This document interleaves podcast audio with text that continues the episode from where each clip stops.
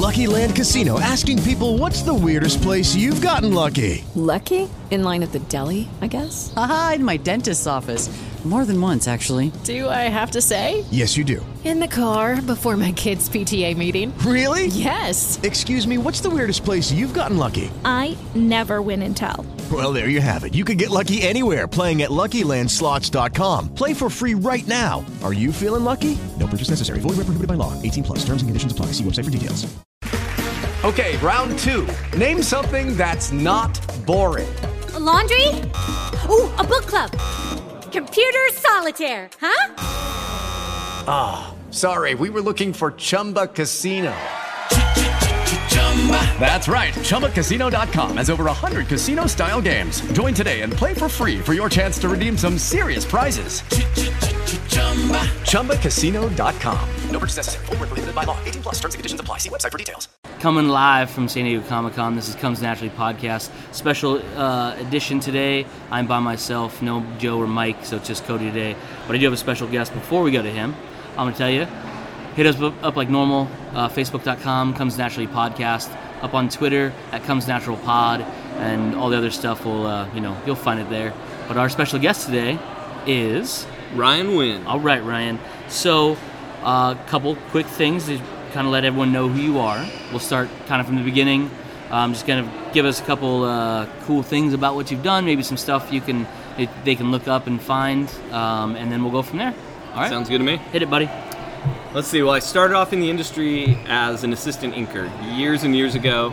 Uh, about 12 years ago, I, w- I started working for Danny Miki, and he had come into the art store I worked at, and we always had guys come in that said they were comic artists, and I'd ask them what they work on. They'd pull out their their Xerox copies from their back pocket of their scratchy little comic that, you know they drew up, and it was always a little disappointment. One day, this guy came in, and said, "Yeah, I work on comics, this and that." I said, "What do you work on?" I'm expecting it to be, you know, Same old, some- same old. Yeah, something he pulls out of his pocket again. And, uh, lo and behold, he's Danny Miki, and, and I knew him from his days uh, inking Youngblood over Rob, and uh, at the at the time he was inking Capullo on Spawn, so I knew who he was, and uh, he was getting ready to put uh, a studio together, and was collecting people, and I, you know, told him I was looking to get into the comic industry, and uh, that I was looking to start off as an inker because back then that's kind of how it was. You came in as an inker and you trained, and then you became a penciler. Now it's kind of you come in as an inker and you're an inker. You come in as a penciler and you're, You're a a penciler or penciler. something. It's like there's not really uh, apprentice programs like there were, or or bullpens in the way that uh, like Marvel used to have. So you know you'd come in and just you know day one you would be outlining the panels or things like that, or spotting the blacks, things like that. Um, so I thought I thought it was a great opportunity. Was- I- So I did up some samples. Um, they were good enough for me to earn the right to come to the studio. And at that time, Capullo had just quit uh, after issue 100. Angel Medina had come on. It had been a few months since I'd done the samples, and uh, Danny was inking issue 104, and that was my first my first inks were laid ever were laid in that. And uh, the first thing I inked was a little tiny doorknob, Very nice. and uh, I don't know if there's something symbolic about that. Of course, there's. Um, it looks like uh, I would say that is opening the door to your future, sir. You would say something like that. I would say something like well, that. Well, you did, so that's good. Uh, so yeah, it was it was a nice little you know easy opportunity to you know it wasn't stressful. You know, he's just like just do these little things, use a template. Here's how I do it, and I was like, okay, that's kind of how I'd been taught in school to do stuff. So it was just transferring my already learned knowledge into this medium. And so he turns his back and goes and sits at his desk. So I dip my pen and I go to lay some uh, straight lines with a ruler. I'm gonna I'm gonna ink part of the door frame now. I'm like, okay, a little bit more nervous now because I'm using the dip pen, and my hand shakes a little, and this drop just falls off the tip of the nib, and I swear time froze. It, there was ice forming on me. I was growing old as this thing just fell and fell, and it was going towards. There's a little kid in the panel, and it was just going right towards his head, and boop, right in the middle of his forehead. And I didn't cover up any line work or anything, but I splashed a penny-sized drop of black ink right in the middle of this board. And you know, I've been going to Comic Con since I was 12 years old, talking to artists, and so many guys. It was uh, they took pride in no whiteout on Yep. their page. I made no mistakes on this. I didn't do anything. There's no corrections. And here I was day one. So I went from no nervousness to just shitting my pants. So, uh, for the people who don't know out there, the process is you get pencils from the the penciler artist, uh, and then the inker lays down the final solid images that you see. Uh, a lot of people call them tracers. They are. I would always refer to them as the uh, solidifier of the image. So you see the solid image that the inker actually makes, and then all the rest of the sketch lines get erased. And if you're doing color stuff and you're trying to show what colors go where for your for your color artist, uh, there are codes and stuff you'll see. But if you ever go, go to a comic convention or see real comic art from an actual uh, board that someone drew that eventually went into a thing, you see a lot of weird symbols and things that people use on there to show different sizes of shape, shapes and things like that too. So little insight on there for you as well. Very Um, good, yeah. So uh, so you were inking for things like Spawn. Yeah, and so I just became a background inker. He'd put two or three guys together. He had uh, Allen Martinez, who uh, went on and, and inked with him for for years and years in the Crime Lab studio. And I think he just recently did. Uh, last couple years, he was doing like IDW's GI Joe and things like that. He also brought in Victor Olazaba, who a lot of fans will know from his Spider-Man run, inking Humberto Ramos and things like that. So we had a really cool, little, fun group of guys, and we would all go and work at Danny's house. And actually, Victor lived in Mexico at the Okay. time in, in Tijuana, and he would take a train, take a bus, and then get a friend to drop him off at Danny's, and he'd stay the weekend, and then his friend would pick him up, take him to the bus station, take the bus to the train station, and he'd go home. And uh, very dedicated, and it was it was a lot of fun. So uh, yeah, we did that for you know five or six years, and then I stepped away from the studio to to uh, I started pursuing some design work and things like that, and I wasn't quite sure then if I was going to stick with comics. So I just started doing outside comic things here and there, getting hired for just just random little things like illustrate a book, like uh, you know random illustrations throughout a, a prose book, Yeah. things like that, or even simple things like an instructional book on how to get through junior college. A professor at a Oh, junior gotcha, college okay. hired me to do these little like uh, do's and don'ts comic strips of you know Don't smoke crack. yeah yeah things Do like do that. homework. Yeah Yeah, that sort of stuff. you know. Gotcha. Uh, Okay. well, actually, it was pretty funny. There was even things like one of them was the girl is given money to go buy her books, and instead she goes and gets a boob job. I didn't write this. This is just the this English enough. professor was coming to, to me with these, and uh, Good warning. yeah, so it was uh, you know about how not to waste your parents' money it was the message on, on that. Uh, but, but so it was, it was fun to draw on things like that. And then John Livesay, who's another well-known inker who is who was inked Howard Porter on the Flash. I worked on that as an assistant on that with him. He's inked. Uh, I mean, geez, just look up John Livesay. You've you've seen him everywhere. Yeah, gotcha. And so he called me up out of the blue. He'd gotten my number from Danny, and uh, he knew I wasn't that busy. So he's like, "Hey, do you want to, you know, come and assist me on some stuff?" And we did some like, not Call of Duty. I think that was it called. Jeez, I don't know. Nick Fury and Shield had a, a series. I, I know Call of Duty is the video game, but Yeah. it had some kind of title like that. It was a weird little spin-off. But uh, Steve Oliff was penciling it, and uh, I went and helped him out on that, and he liked it enough that when he got picked up to ink Howard Porter on the Flash, and Geoff Johns was writing that, he asked me to be the full-time assistant on that, and I jumped at the opportunity. Yeah, Uh, who wouldn't I mean, really? Yeah, and, I mean- and even at the time, Geoff Johns wasn't the Geoff Johns that he is Yeah. now, but he was still a phenomenal writer. Yeah. And the things that they said they had planned with the Rogues Gallery, I was just like, no. The Flash is he's one of the few DC characters that, as a kid, even though I was a Marvel kid, the Flash and Batman I thought were just badass. Of course, yeah, yeah. So any opportunity to work with the Flash, and I love his Rogues Gallery. They're just that, just that, I don't know, classic old comic book villains done They're- right. Yep. And so, yeah, we did that for a few years, and he and Joe Weems were studio mates. So I ended up working with Joe Weems and assisted him on things like Hunter Killer, anything with anything with Marc Silvestri. Yeah. Uh, I, I got good enough that he asked me to do backgrounds when Grant Morrison was writing X Men and Marc Silvestri came in to do the last few issues. And so I got to do a lot of the backgrounds on that, and that was that was sort of the the project where I was like, okay, I not only can I do this, but I really want to do this. Yeah, it's like the turning point where like it's Yeah. not just it's no longer a, a, a, a just a job. It's a it, you can see a career building from it. Exactly, and and not even like. Uh, well, I mean, yes, exactly that, but also it was just that. Oh wait, if I can keep doing this, then I can work on projects with people like this. Yeah, exactly, yeah. You know, because there's so many projects, especially when early on. I took tons of indie indie books. Like even when I was inking for Danny Miki, like just doing backgrounds, I would do independent work. Like uh, for Image, I inked something Runes of Ragnan over uh, Josh Medors, who, Okay. who who has passed away, who has since passed away. Uh, we became friends. He was a great artist, and uh, you know, from that I did some other indie things, and, and Josh had always been the only one that was was good. I did all these other uh, things, but then as an assistant, I was getting to work on you know Silvestri, on a Grant Morrison book, and these kind of things. So I was like, okay, so let's stay focused. Let's keep pushing forward and see what other fun stuff can come down the pipeline, you know. And so after that, I actually started. Uh, Lucky Land Casino asking people what's the weirdest place you've gotten lucky? Lucky? In line at the deli, I guess? Aha, in my dentist's office. More than once, actually. Do I have to say? Yes, you do. In the car before my kids' PTA meeting. Really? Yes. Excuse me, what's the weirdest place you've gotten lucky? I never win and tell. Well, there you have it. You can get lucky anywhere playing at LuckyLandSlots.com. Play for free right now. Are you feeling lucky? No purchase necessary. Void where prohibited by law. 18 plus. Terms and conditions apply. See website for details. I reached out to Top Cow, and I, I've always just had good luck with good luck and good timing. Um, I I work hard, and I hope that that's the, the benefit is the, the good luck and the good timing. But I had just wrapped up uh, a bunch of work with Joe, and I was kind of looking for new projects. And I hit up Top Cow, and I was like, "Hey, are you guys looking for a decent inker? You know, I, I worked with this guy, I worked with this guy." And no joke, Rob Le- uh, Rob Levin, who was the editor at the time, uh, he was like, actually, we're start we're rebooting the darkness. Uh, Phil Hester's writing it. We've got this newcomer, Michael Broussard, drawing it, and I'm looking for a monthly inker for that. Would you mind doing some samples?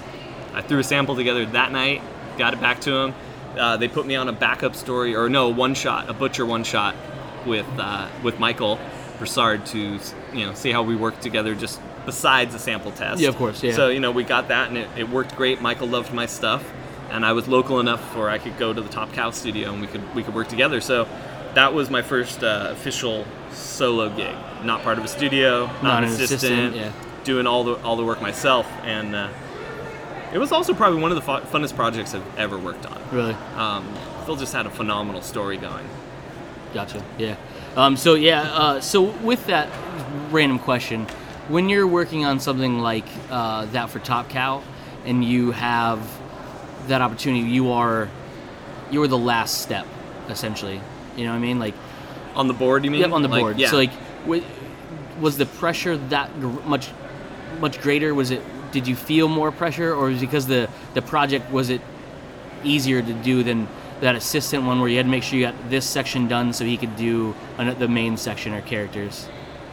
Oh, actually, uh, Danny did such a good job of training us that our confidence levels were through the roof. We Okay. weren't we weren't cocky, but he had he had instilled in us the fundamentals Gotcha. to to get through things confidently. So it, it actually it got to the point um, yeah around then where there wasn't that much pressure on me. I didn't feel pressure. It felt like a, like fun and exciting. That, that felt pressure it, at, at the time. Nowadays I feel pressure all the time. That's just deadlines way down on you and things like that. But at the time it was still it was still new and exciting. It, it was still kind of fresh. Uh, and Danny had done Danny Miki had done such a good job of training us in the studio. He'd, he'd instilled the confidence and the the fundamentals of inking in us that uh, by the time I got to that project, it wasn't a matter. It wasn't any different than doing backgrounds for him. Uh, when I started working for him, it was you know, a little nervous here or there, and Yeah, it was things like you know, but these background lines up against the figure because I'm not going to ink the figure till later. Because sometimes that would have to just be Oh, that dude, way. okay. Sometimes he would ink the figures first, and then we could do the backgrounds around it, and that's the easiest way. But the way deadlines and all of us working on pages work, sometimes it just means you know we're doing what we can to, Gotcha. to move through it. Uh, so I, I kind of yeah I just I felt just as confident. I, I just felt like it was the same. It just it transitions, and things don't. You know, we change these projects over, but sometimes they don't feel that different because you're sitting in the same desk Gotcha. at your house. So same same area, just maybe different content. Yeah, it's a different thing on the board, but sometimes it, it doesn't change. Uh, the project doesn't feel that much different to me because uh, I haven't changed jobs in a sense. Yeah. you know. I'm not at a new office. It's there's you know you're not doing those those From things point, like a new like job. it's almost you're not because of the a- the aspect you're in, in inking. You're not writing the story. You're not changing the story. You know what I mean? Mhm. So like it, it, I would feel like I think it would feel more like, oh, it's just the same same thing but with a different picture. Yeah, and I was excited working on it. Oh, I'm sure. I had already uh, been a fan of Phil Hester's for years, and Michael Broussard was. Uh, I hate to call him like a Silvestri clone, but he at the time he was very much emulating Marc, and that was kind of the style of the book. They wanted that, so that's what we worked towards. And I, I was he was studying Marc's pencils, and I was studying Batt and Joe Weems inks over Marc, and and sort of give trying to give the a similar lushness, even Yeah. though those guys are just two phenomenal masters at what they do. I, I felt like you know, this is the darkness. This is had nothing but top artists working on it. You know, I, I gotta I gotta do that. But yeah, it's weird when I look back. Maybe there was pressure, and now I don't remember Gotcha. the, the pressures and stuff. the the amount of pressure then is probably nothing equal to what you have now, with deadlines and bigger things like that, bigger projects. Yeah, and at the time I hadn't even really put much thought, like forward thought into like my future down the line as a you know my career down the line, things like that. Yeah, you know, you we talked to a smart inker today, Dan Parsons, and and he was he said some very insightful things that like even in my mid 30s now, things that things I should know about like when you go to work for maybe a company that's not one of the big two, like how do you gauge their longevity and things like that. And Dan's been in the business for a while, and he's a smart guy, and Yep. and uh, we don't need to go into all, all the things he said today, but it was, you know, it, I I learned from guys like that that like, oh, look to the future, like, exactly, Like yeah. let's let's plan ahead on this. So yeah, I just was inking, you know, uh, inking like a madman. It would take us like 18 hours to, you know, anywhere from 12 to 18 hours to ink some of Michael's pages because I was being so anal about every line and everything had to be so perfect. And and he was doing the same thing so i felt like i had i had to you know treat his pencils Of course, in the same way. And uh, so yeah there was no pressure. Now i remember that there was pressure when we got to like issues five and six and we were falling behind on deadlines uh, which is just natural. That just it, it sometimes it's a result of editorial screwing up schedules and not keeping pencilers on task. Sometimes it's the, the penciler screwing things up. Sometimes it's just life. And some you know cons add up. Somebody gets sick here or there things like that. And then we start having to double our workload. And and that's that felt That's that's pressure like that normal, was yeah. added Gotcha. pressure. And and I'm always so I I'm so hard on myself about my uh, the final product and things like that that uh, I was I wasn't really happy with the results of those last couple issues but they're fine when I look back at them now they're fine it Yeah. was uh, I think it was the situation that made me think they they were worse and stuff like that it was more the I wasn't happy with the experience at the time you know but that's a job that's how jobs are It happens. so you got your good days and your bad All right, so let's jump forward a little bit. Um, we'll go into a couple questions real quick. Sure So, uh, when you were um, doing your thing and you're into the business already, you've done countless books, you've worked with a lot of different people. Uh, for we heard uh, just a bunch of stars already. Um, when you go in to create your own stuff, for example, and we'll plug things like Death Betty, but one of my favorites, and I know I know you know it's coming. oh no So, Hiding in Time what was and we won't go into the nitty gritty because i know you know it gets bad and things like that. We won't go that far. When it came to something like that what was the difference between i'm inking this person's stuff uh, to i have to create everything that someone else has to go over with? Because i know you're doing your you you were doing pencils. Uh, you did your own inks. Yes. And then you actually had to hand it off to col- to a colorist. Yes. So what is that was your first time, right? Mm-hmm. Doing the arts all by yourself. Tell me a little bit about how that felt and what you went through. Well, I had always I've always drawn my own comics, you know, since I was a kid, just like so many other people. And then in my early 20s, I, I was working with a few different writers uh, at our regular job, you know, at our regular whatever job we were working at. And I met some guys that were writers, and we would make our own comics. So I penciled and inked that stuff, and I kind of thought, you know, I need to practice, I need to get better, but I know what it takes.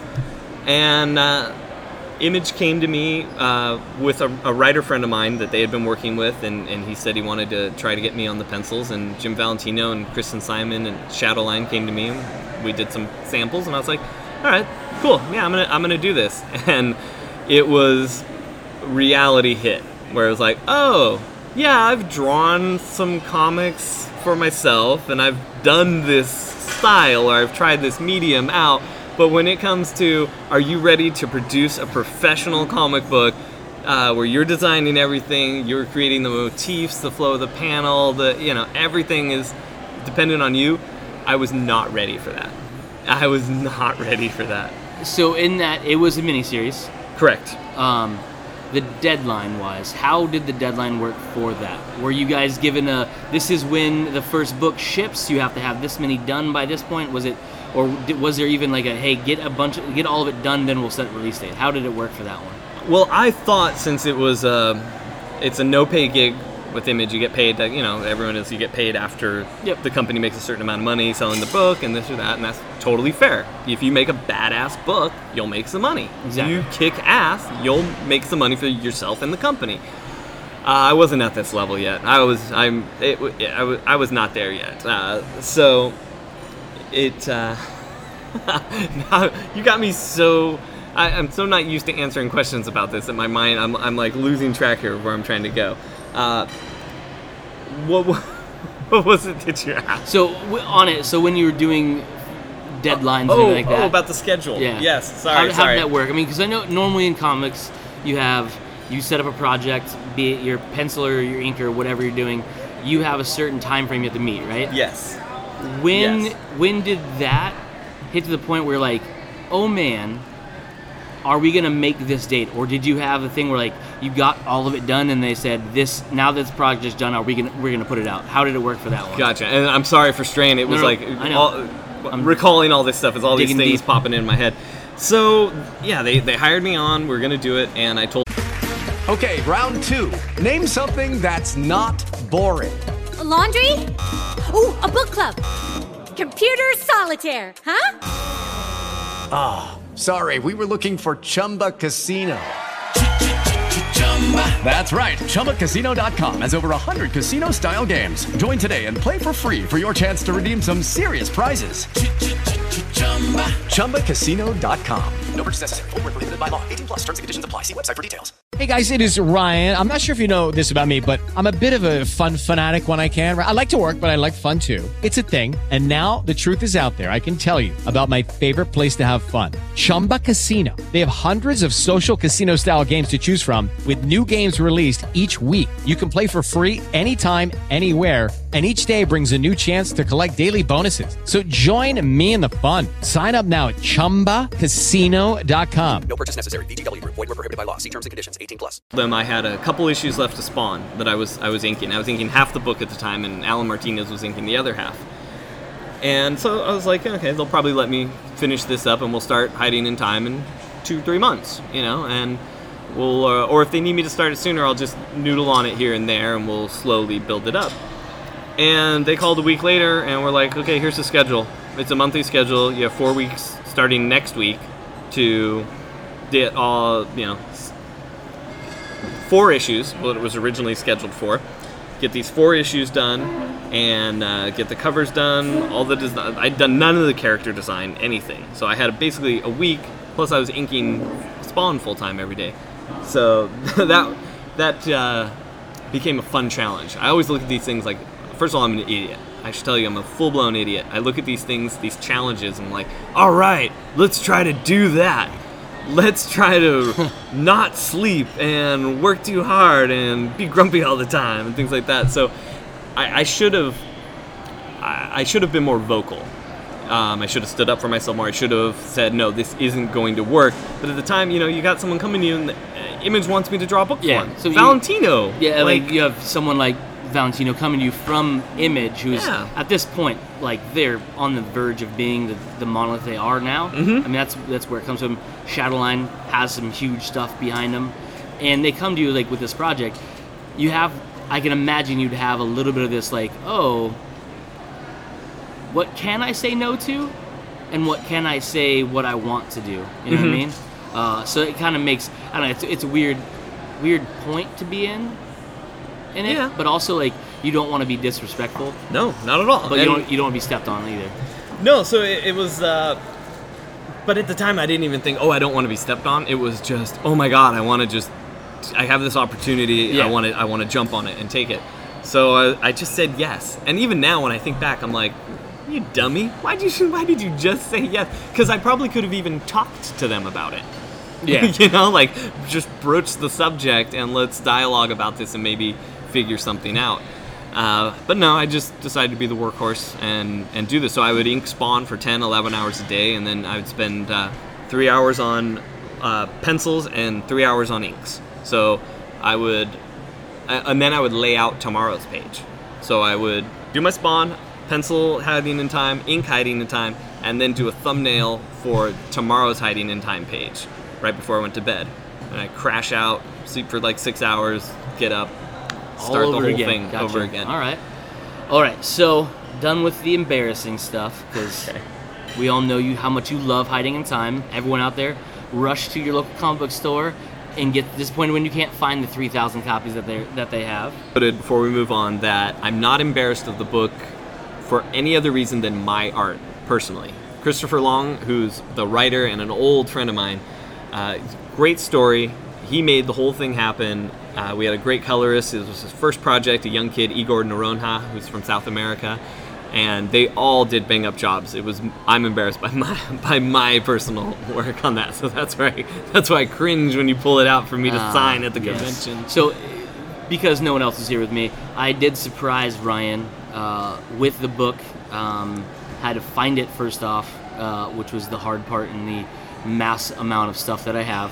Uh, but I found it. Um, waited until there's enough people around to make it embarrassing. not like one of those moments like, "Hey Ryan, you're not doing anything. Can you sign this for me?" He he he. It's, "Hey, look, all these people looking at his awesome new book, Death Betty." Hey, why don't you sign this book that you never bring up to anybody? Ah, so it was fun on a, you know, uh, hey, can't wait to record now that I've embarrassed you in front of you know complete strangers you're trying to sell a brand new project to. Haha, that's what I do, kids. That's what I do. I love right. it. I love it. It was fun. It was good times.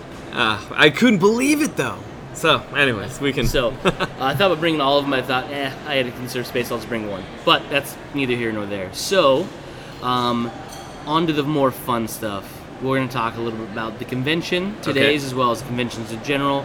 Ask some random questions, just joke around. We'll do a little bit of fun stuff too.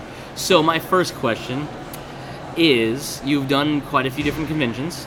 Mm-hmm. What is your favorite thing and least favorite thing about any convention you want? So, my uh, I'll start with my least favorite thing, and this is where it, it sounds kind of snobby, but I really feel that a lot of these conventions need to have easier access for an artist or exhibitor to get to their tables. Uh, whether it's ge- uh, g- going along the back routes that the uh, the staff uses, things like that. Uh, places like New York, if you're 10 minutes late, you're taking it's taking you an hour to get from the front door to your table. And meanwhile, you know, your artist alley table where people are lining up to get signatures and lining up to buy prints. And yeah, I was 10 minutes late, but I should there should be some way that we can get us out there to Yeah. the fans easier than just dropping us in the middle of the crowd. And I don't mean to sound snobby like, "Oh, comic artists should, you know, be treated special." To me, it's really just about the logistics of making the convention a better experience for everybody. better flow. Yeah. I mean, if you haven't been to a convention as large as San Diego or never been to a convention at all, imagine um, the end of a assembly at your school where they're like, "Hey, cool, you get to go back." Everyone just gets up and walks in one direction. No order. No order whatsoever. It's just mass hysteria. Then you add in the person who sees something shiny on the roof stop and just stare right in the middle of everyone's path. Mm-hmm. That's what it is all day long, but in 12 different directions. and and uh, Oh, and strollers. You'll you'll stop. You're wondering why the crowd stopped. You look up and there's 12 people dressed as you know Matador Avengers, and everybody's taking their pictures. Exactly. And, things like and you're that. like, ugh. And I mean, San Diego by far has some of the biggest aisles, main aisles of any convention I've ever been to. Um, some of the smallest actual aisles you'll ever see in a convention. Yes. Um, Phoenix has probably the best layout of the ones I've seen. They're especially over by where the artist alley is, where Ryan's booth is always set up and things like that. Huge area you can walk around, even if there's a line building up in front of someone's booth, you can still get around them fairly Exactly. easy. Yeah. You still have the people who just stop and like want to talk to their friends in the middle of a walkway, but you can't you can't control idiots from being idiots. But you can only go move a little bit, you know, and they're like, "What? I'm in the way." It's dumb. Anyways, so what are your what is, what is your favorite thing about conventions? Any, any convention. meeting people. I I meet so many interesting people. Uh, you know, there's everyone has their their convention horror stories about certain fans or certain types of people or this or that. And anytime you're dealing with the public, you're gonna have that. But there's so many good fans in comics. There's so many good people in comics, and I, I I don't mean that there's not good people in film or TV or anything, but this is my experience. And There's probably less in film and TV. really. um, but there's uh, just a general everybody having fun, and there's so little. I don't know. That I'm, other people probably feel different about it, but from my point of view, there's very little serious judgment going on of people. You know, we're all like, if there's somebody in a goofy costume, he knows he's in a goofy costume, and, and you laugh and he smiles and and, and, and this or that. So I just I love when people come up to my table and they don't know who I am. They didn't. They've never read any of my comics or heard of me. Maybe they're not into comics, but I, I tend to meet interesting people that way, and they come up and I you know I learn about them. We, we inform each other on what's going on. Maybe they'll go out and experience the con and come back and and and, and share their experience with me, and it just opens up my mind and my my heart to. Uh, you know, I, I guess it's I'm trapped in a room all the time. Yeah. By myself. It's me, my, a couple cats, and uh, my wife's in her office, which is down the hall. So just to to come out and meet people that like you weren't expecting to meet. I like the unexpected. So I go out and there's all these all different types. All different types. So I guess that's my favorite thing. Just meeting the different types of people. So the unexpected brings me to a question, uh, or to a story a little bit. Would you like to explain how you and I met for the first time? Oh jeez. Wait. I'll set it up. Set it up. Okay. So, uh, two years ago. Two years ago. Two years ago now, Phoenix Comic Con, 2012. 2012. Uh, there's this guy who's setting up his booth. It's on pre- the preview night-ish type thing, the half a day they do, which is Thursday at Phoenix Comic Con. Um, there he is. He's unpacking the stuff. I from a distance, say, "Oh shit, that's awesome!" He's got Batman up there. Uh, I think it was actually a Detective Comics one. Yes. I think. was Yeah, the one- issue one yeah, cover. with the skulls. I was like, "That's dope." It's a virgin cover. Doesn't have the titles. Have any of it. That's super sick. Let's go talk to this guy. So I walk up. There's this gentleman. He's talking to this other person. He spins around like, "Oh, a new person." He says, How's your oh so he says he looks and goes, well, I don't want to say like, you know, how's your day going so far? I was like, well, how's your tomorrow? He just goes, that's genius. Can I use it? I was like, yes. So what I do is I give him my information and say, hey, if you ever do anything with it, just give me credit. That's all I want. That was the end of the first time we, we really talked. You were busy putting your stuff up. Say, hey, we'll come back another time. We're here all weekend. Come on. That entire weekend we came back, and what happened?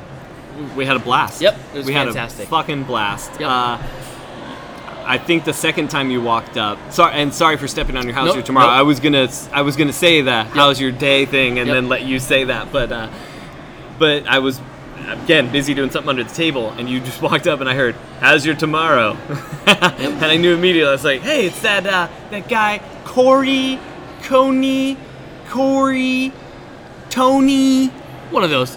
And then I was like, Cody, because uh, then I looked down and read your name badge. Of course, Which yes. uh, I always fail to do with people. And no, it was you, Joe, and Mike. From No, Mike was not No, there. it It was was, just just you and Joe Yep. at the time.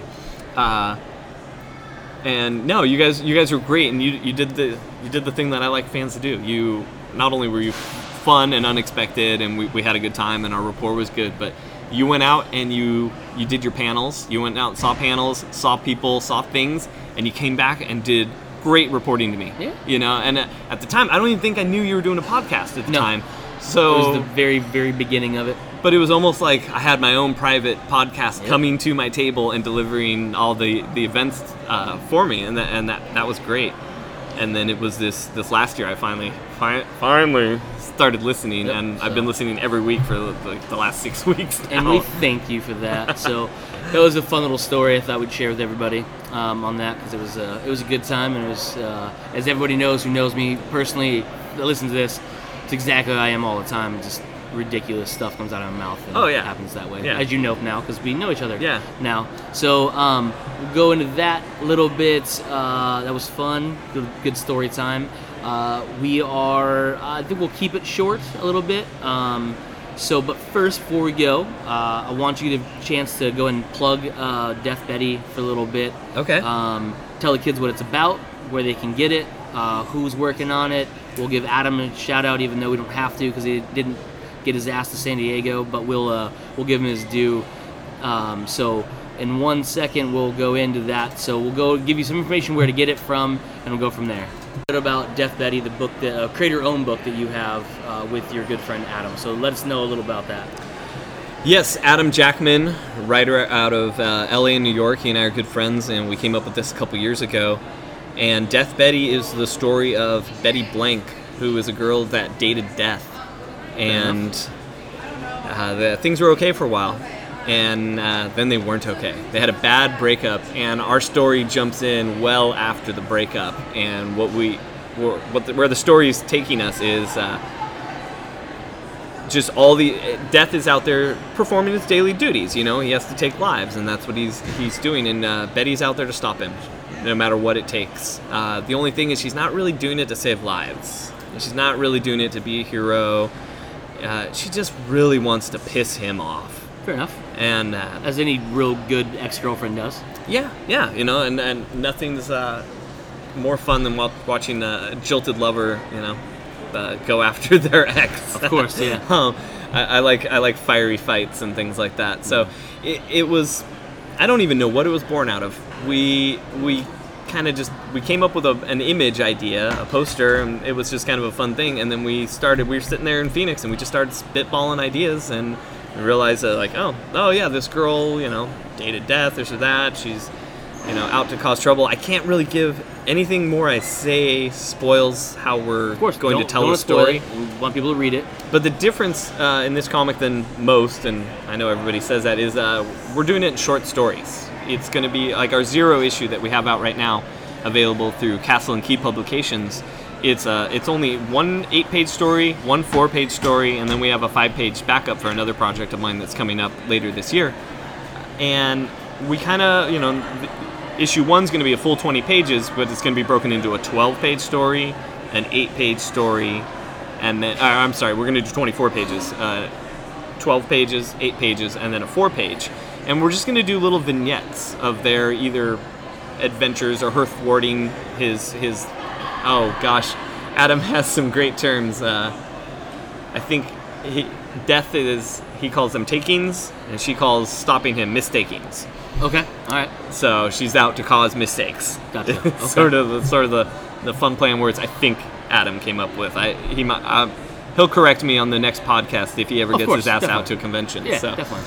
Um, so yeah, uh, it's that's it. It's the story of yeah, jilted love. I, I was joking with someone that it's uh, Kill Bill with Wiley Coyote and uh, and the Roadrunner if they had dated, you know. Fair enough. So, so it's uh, it's a weird world where everyone wears hoodies and they all have logos on their shirts, which is sort of a, a representation of their emotions on their sleeve, in a sense. All our characters, we're trying to make them more like uh, Greek archetypes, in a sense, where it's a, this character is actually representing an emotion or a mythological figure or an idea instead of just being this like a regular person. Gotcha. Um, and we've had help in that world, or creating this world with uh, John Francois Beaulieu's colors. Now, Which, if you go, we'll give you everything. You could look at it. Gorgeous, gorgeous color schemes in this. It's it's got weird warmth when you don't normally expect to see it in a way. Yeah. But like it, everything pops off the page in such a dramatic way, and then you like to say uh, your little thing about the. Um, normally, you see a lot of blacks in it. yes, uh, So I white is- is the new black Yep. for us, um, where there's so much white in this book. Everything, anywhere where it's not shiny white. I know a lot of people they hate the like when superheroes get colored and it's like the shiny white, everything was shiny. Uh, it's it's not like that. It's it's just everything's sort of just coated in, in in white. Everything feels lighter. Everything feels. I almost feel it makes it slightly ethereal. Yeah. Uh, it definitely makes that world its its own world. Like we're not trying to recreate our world at all. Like we've created this. I shouldn't say we. I started it, and Johnny just took it out there on his own. And you know, most people know him from coloring Rocket Raccoon and doing Skottie Young or coloring Skottie Young on uh, the Wizard of Oz books and things like that.